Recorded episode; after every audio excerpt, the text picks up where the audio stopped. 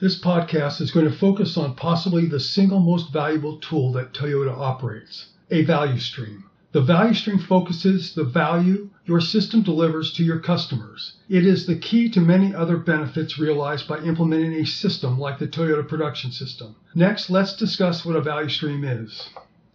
Most companies' systems are based on the performance at the departmental level. There are two challenges that cannot be overcome by operating this way. One is that it is difficult to strategically alter your system performance if you don't know which department most greatly impacts overall performance. And two, depending upon the industry, inventory stacks up between the processes. In reality, you don't care what departmental performance is. You care about what the system performance is, and that is exactly what the value stream measures. A value stream maps each process performance that delivers a product or service from the customer order to customer delivery. Your system is comprised of value streams. The value streams consist of processes, and processes consist of activities. The value stream changes system focus. It changes the system to focus on what customers really care about, and that is the value that you add to a product or service. This is what a customer cares about, and it is what you should care about. Let's discuss some of the benefits of a value stream next.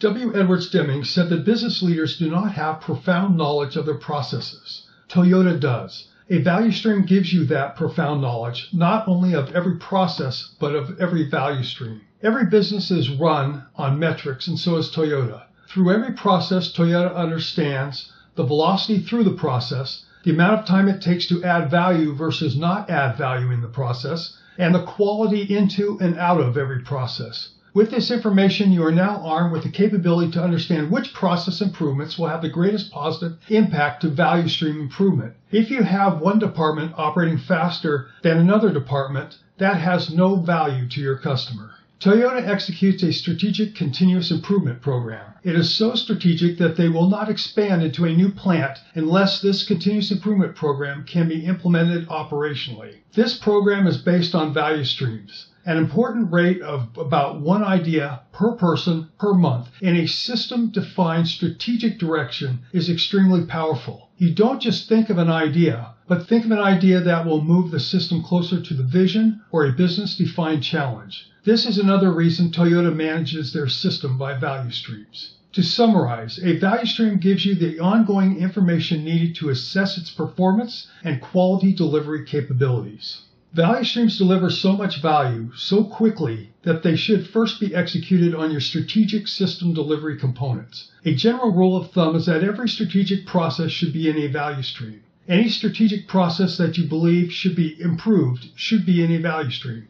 Generally, I think that any 8 consecutive processes that deliver value should be in a value stream. If you start to build value streams, that alone will give you the knowledge about when best to stop. If you have processes who you suspect their improvement will benefit system performance, then those processes should be in a value stream. If you have a system performance area that is strategic, whose improvement would be system beneficial, then map that value stream. Lastly, any process whose failure will greatly negatively impact system performance should be included in a value stream.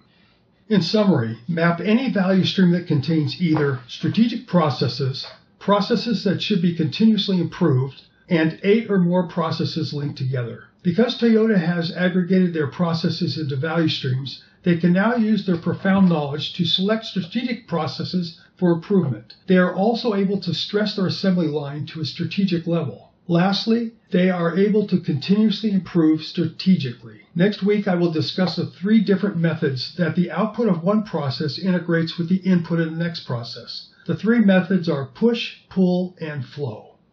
The journey to greatness is neither fast nor easy. You can definitely adjust how fast you go, but not how easy it is. There is definitely a sequence to greatness. I have built the website www.buildyourtps.com to guide businesses in their use of the tools of the Toyota Production System to take their systems to Six Sigma, just like Toyota.